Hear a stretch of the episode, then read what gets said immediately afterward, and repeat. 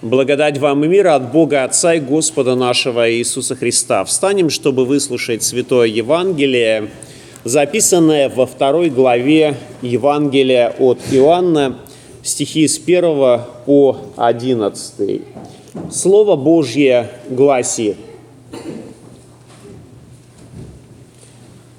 На третий день был брак в Кане Галилейской, и матерь Иисуса была там – был также зван Иисус и ученики его на брак. И как не доставала вина, то матерь Иисуса говорит ему, вина нет у них. Иисус говорит ей, что мне и тебе, жена, еще не пришел час мой. Матерь его сказала служителям, что скажет он вам, то сделайте.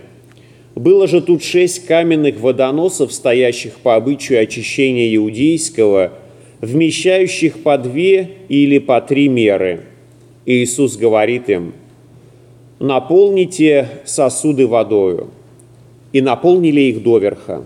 И говорит им, теперь почерпните и несите к распорядителю пира, и понесли. Когда же распорядитель отведал воды, сделавшейся вином, а он не знал, откуда это вино, знали только служители, почерпавшие воду, Тогда распорядитель зовет жениха и говорит ему, «Всякий человек подает сперва хорошее вино, а когда напьются, тогда худшее, а ты хорошее вино сберег доселе». Так положил Иисус начало чудесам в Кане Галилейской и явил славу свою, и уверовали в Него ученики Его. Аминь. Это святое Евангелие. Слава тебе, Христос. Присаживайтесь, пожалуйста.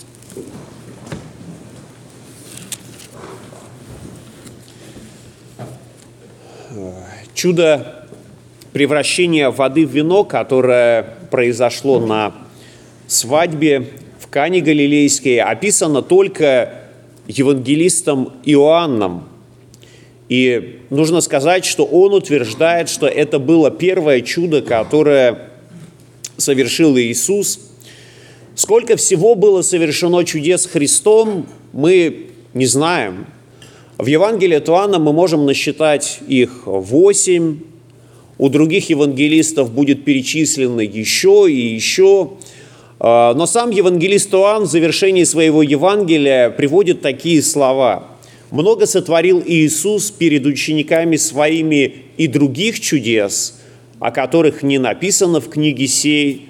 Сие же написано, дабы вы уверовали, что Иисус есть Христос, Сын Божий, и, веруя, имели жизнь во имя Его».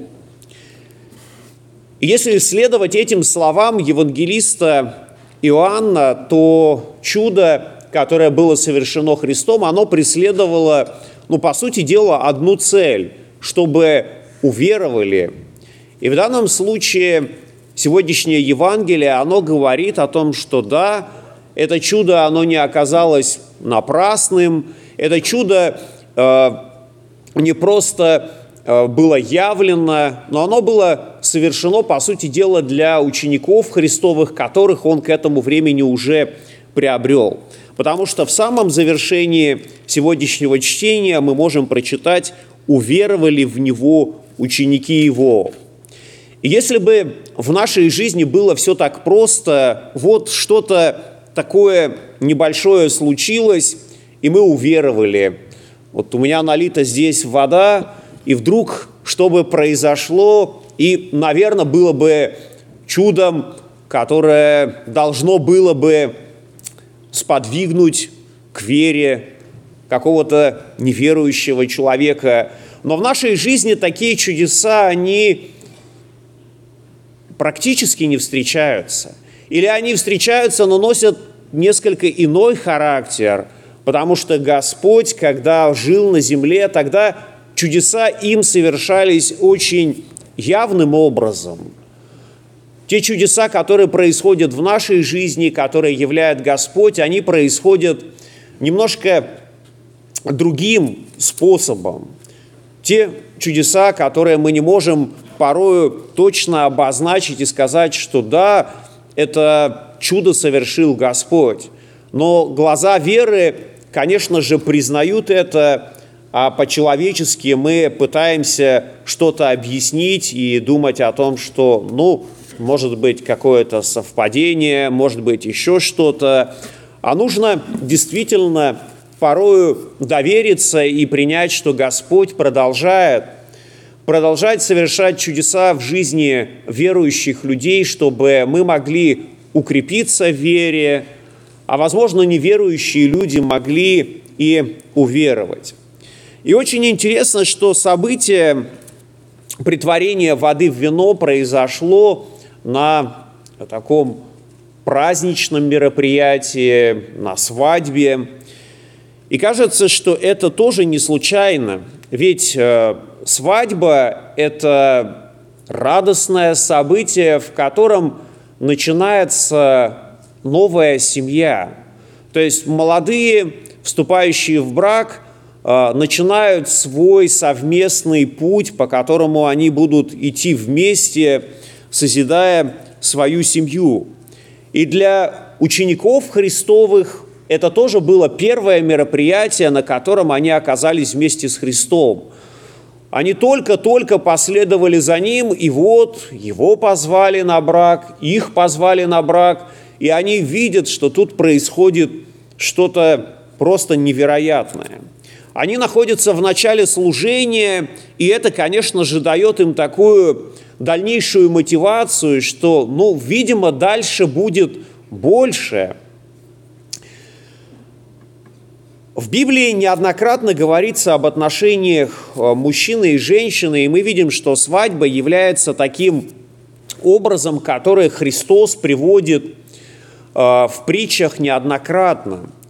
Он дает это как некоторые образы, дает как некоторые притчи, но порою мы видим, что в Писании есть и э, очень простые и понятные даже не образы, а именно примеры, э, примеры христианских семей или примеры еще ветхозаветных семей, которые в своем следовании за Господом дают нам положительный пример. Но мы можем увидеть также и не самые хорошие примеры, которые тоже указывают нам на то, как мы не должны, не должны поступать. И когда мы начинаем думать о том, а почему Господь говорит нам о семейных отношениях в Библии, то мы должны э, ответить на этот вопрос, что у этого есть действительно две цели. Первая цель – это показать правильность семейных отношений. Как должно быть в семье все устроено. А, что семья является установлением а, Божьим, как мы читаем в самом начале Библии, Бог сотворил мужчину и женщину, Э, и стали двое одной плотью, и что Бог соединил, того человек да не разлучает. Именно так говорит нам о семье Святое Писание. Но кроме этого мы видим, что некоторые примеры библейские семей, они показывают нам не столько правильность или неправильность семейных отношений, сколько показывают нам взаимоотношения Э, Бога и Израиля, если говорить о Ветхом Завете, и Христа и Его Церкви, если говорить нам о Новом Завете. И это действительно очень такой э, важный образ, через который Господь пытается до нас донести, что да, Семейные отношения, которые у нас есть, они кажутся нам понятными и очевидными, но взаимоотношения с Богом оказываются еще более сложными. И, наверное, на земных примерах мы можем э, понять именно духовные истины и понять, что означает завет с Богом, что означает верность Богу, что э, означает любить Бога и уповать на Него. Молодожены на свадьбе дают друг другу обещание быть э, друг с другом честными, не покидать и не оставлять, доколе сама смерть не разлучит. И это взаимное обещание, оно подобно тому завету, который Бог заключает со своим народом на горе Синай. Люди обещали не поклоняться Богу, не поклоняться другим богам, но мы видим, что когда Моисей был на горе и получал эти заповеди, они уже впадают в идолопоклонство. Они обещали светить день субботний, но превращали этот день в такое неудобоносимое иго. Господь терпел и ждал, что все-таки израильский народ вернется, вернется к тому завету, который был с ними заключен на горе Синай. И мы видим, что он неоднократно пытался это сделать, посылая на землю пророков, которые проповедовали, которые порою обличали Израиль, говорили не самые приятные вещи для того, чтобы они могли все-таки прийти в себя, осознать о том, что завет, который они заключили с Богом, или точнее, который Бог заключал, заключил с ними, они призваны соблюдать. Они могли бы жить им и жить в благословении, в благословении от Бога, который Он обещал обильно излить на свой народ. Но вместо этого они впадают в идолопоклонство, они предпочитают каких-то земных идолов вместо Бога, сотворившего небо и землю. И мы понимаем, что когда Иисус приходит на землю, то это уже такой самый решительный и самый важный шаг для того, чтобы отношения Бога и человечества уже не только Израиля, но Бога и человечества, они снова вернулись в правильное русло, в русло, где господствует любовь, доверие. И именно это Спаситель и принес в этот мир. Как мы очень часто читаем, «Ибо так возлюбил Бог мир, что отдал Сына Своего Единородного». Именно это произошло, когда Спаситель пришел к нам на землю – и Спаситель, конечно же, не мог э, проигнорировать такие важные события, как э, вступление в брак. Мы не знаем, кто это были люди, но, судя по всему, люди были э, не самые обеспеченные, потому что говорится о том, что во время свадьбы у них закончилось вино. И Господь тем самым посещает вот этих обездоленных, этих бедных людей, но у которых хорошее и радостное событие. И Господь приходит на самом деле и не только к ним, Он посещает тех, кто готов принять Его, кто желает встречи с Ним. И, конечно, это праздничное застолье было бы омрачено вот тем событием, что все, все запасы, которые у них были, они закончились, а в израильском народе свадьба отмечалась она не один день, а гораздо дольше.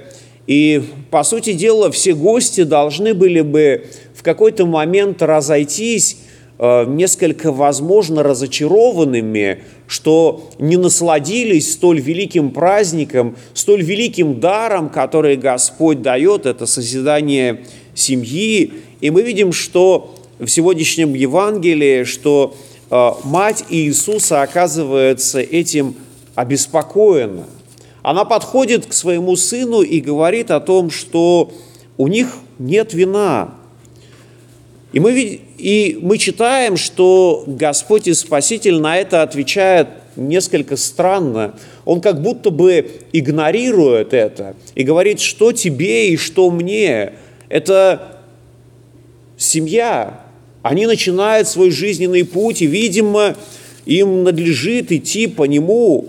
И мы видим, что обращение Христа э, к своей матери, оно оказывается таким, с одной стороны, почтительным, а с другой стороны, э, вроде бы как он и не отвечает должным образом на этот вопрос. Но в то же самое время мы с вами читаем, что она обращается уже не к нему, а обращается к служителям, которые были там на брачном пире. что скажет Он, то сделайте.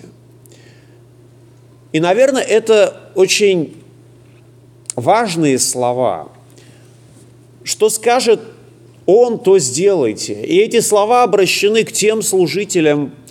Эти слова, по сути дела, обращены ко всем христианам. Что говорит Христос, мы сделаем.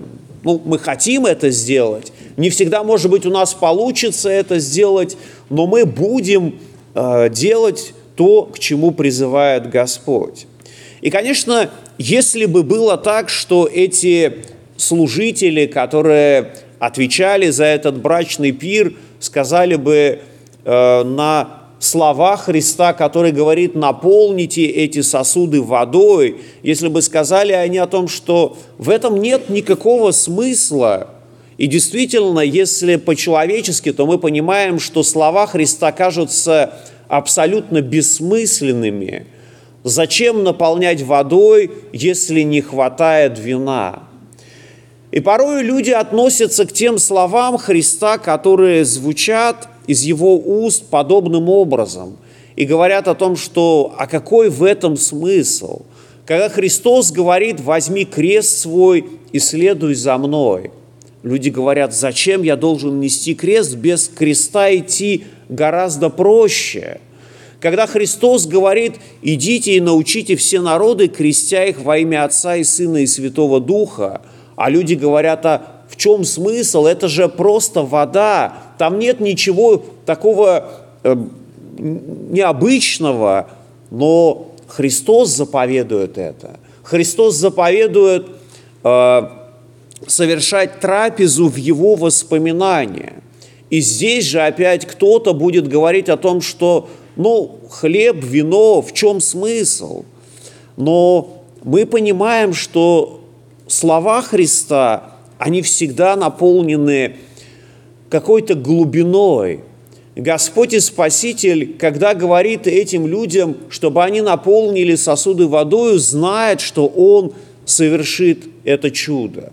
Когда Господь говорит нам о крещении, мы должны понимать, что в крещении Господь также совершает чудо нового рождения. Когда мы приходим к святому алтарю, чтобы принять тело и кровь Христовые, мы принимаем чудо Христа, чудо Его божественного присутствия в, свято, в святых дарах и посреди своей церкви.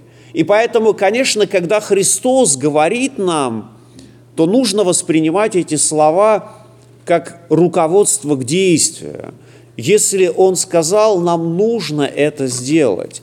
И Дева Мария говорит этим служителям, что скажет Он, то сделайте. В превращении воды в вино, кроме чуда, которое указывает нам на божественное происхождение Христа, есть еще и несколько иной смысл.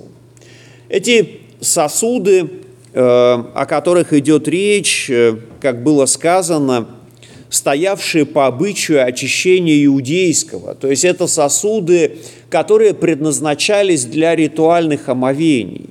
И в этом смысле мы можем сказать, что э, здесь действительно есть и второй, более духовный, что ли, смысл в происходящем, что Христос наполняет те э, ветхозаветные обряды, которые существовали новым смыслом, смыслом более глубоким, нежели он был раньше.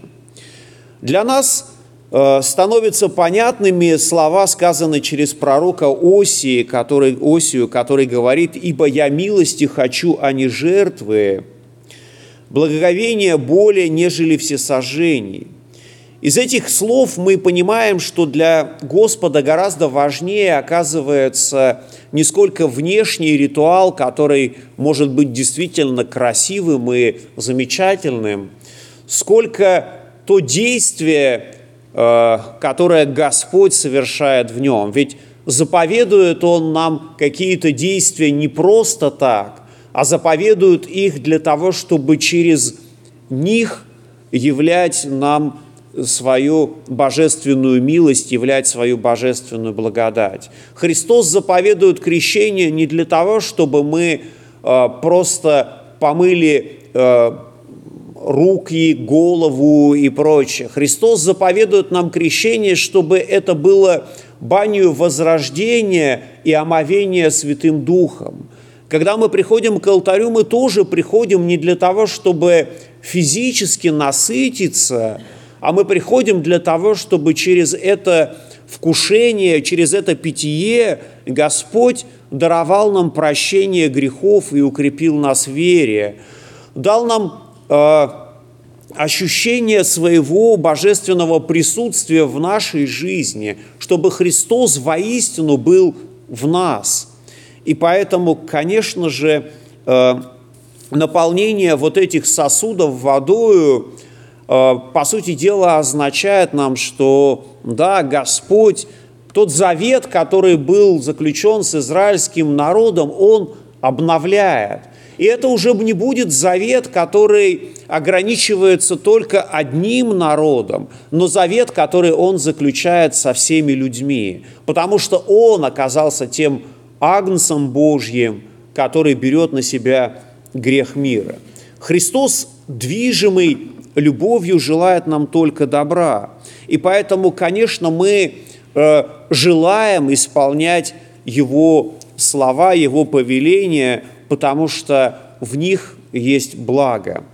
И благодаря тому послушанию, которое проявили слуги на свадьбе в Кане Галилейской, Христос положил начало чудесам. И мы можем сказать, что никакой заслуги вот этих служителей, по сути дела, нет – они, не, они лишь сделали то, что они должны были сделать. Но мы можем себе представить, что было бы по-другому, если бы они от всего этого отказались. Если бы они сказали о том, что в этом нет никакого смысла. Но они послушали Христа, хотя и не понимали, что предстоит в дальнейшем, что Христос совершит такое чудо. Они оказались послушны и слава Богу, что это произошло, потому что так Христос положил начало чудесам в Кане Галилейской, и уверовали в Него Его ученики. Воистину, эта свадьба оказалась благословенной не только потому, что там зародилась новая семья, не только потому, что Господь присутствовал, был гостем, но потому что Христос явил свою славу, и Бог заключил, э, и Бог начинал э, через это действие показывать э, сущность того нового завета, который через пролитие крови Господь заключил с нами. И уже накануне страданий мы услышим из уст Христовых, сияясь кровь Нового Завета за вас и за многих изливаемая во оставление грехов.